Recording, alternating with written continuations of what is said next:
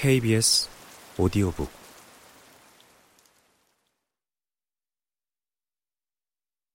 장석존의 사람들 김소진 지음 양은장수 끝방 최씨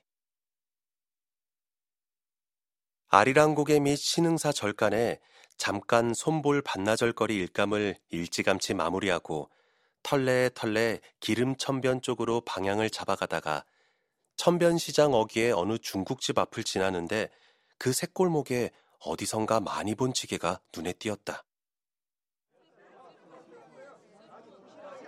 양은장수 지게였는데 요모조모로 뜯어보니 바로 최씨의 지게가 틀림없었다. 아마도 그 중국집에서 요기를 하고 있으려니 싶어서 기왕이면 자신도 그곳에서 짜장면 한 그릇으로 떼어볼까 하고 기웃거리던 참이었다. 주렴을 활가닥 젖히고 들어갔으나 손님이 아무도 없었다. 어쩐 일인가 싶었는데 마침 닫힌 방문 앞에 사람 신발이 두어 켤레 놓여있어 그럼 그렇지 하며 다가섰다. 그런데 그 구슬 달린 헝겊 신발이 눈에 띄었다. 그건 오영감이 성금어매에게 사줘서 그것을 본 둘남어매도 비슷한 걸 사내라고 이부자리 밑에서 등짝을 사정없이 꼬집었던 터라 쉽게 구분이 갔던 것이다. 그런데 아니나 다를까 방문을 열고 나오는데 보니 앞선이는 최씨가 분명하고 뒤에서 몸을 옆으로 살짝 비틀고 누가 볼세라 어색한 내외를 하고 나오는 이는 남편과 자식까지 내팽개치고 도망갔다고 소문난 성금어매가 분명했다. 우연인가 배. 아니, 어째 좀 수상쩍어라. 아니, 이 인간들 좀 보거라잉. 박 씨는 두 남녀 사이가 보통이 아니다 싶어 불어 고개를 탁자 위로 꺾어 외면을 한 채 눈치를 보았다.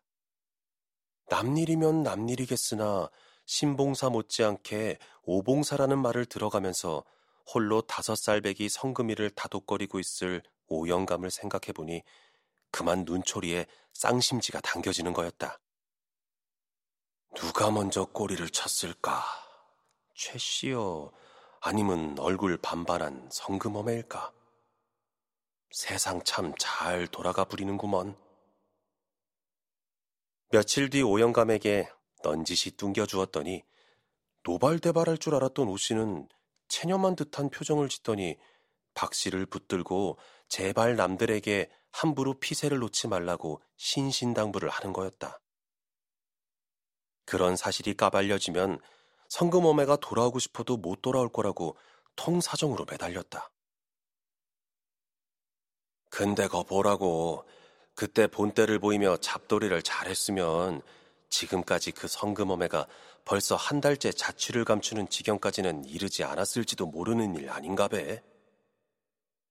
오영감은 남들에게 친정 동생한테 보냈다고 억너리를 치는 모양인데 척하면 삼척동자도 다 아는 일이지 않고. 성금어매가 자취를 감춘 이상 아무래도 최씨 행동거지가 의심스러운 터였는데 무슨 술수를 쓰는지 여태껏 잠잠한 걸 보니 연놈이 짜도 의문스럽게 짜고 도는 것 아니냐는 생각만 아삼삼하던 차였던 것이다. 그런데 방범대원들을 탁배기 값으로 다독거려 구순하게 따돌리며 돌아서는 오영감의 눈탱이가 갑자기 밤탱이처럼 찢어지는 듯 하더니 눈빛마저 버런 빛을 내는 듯 표변했다.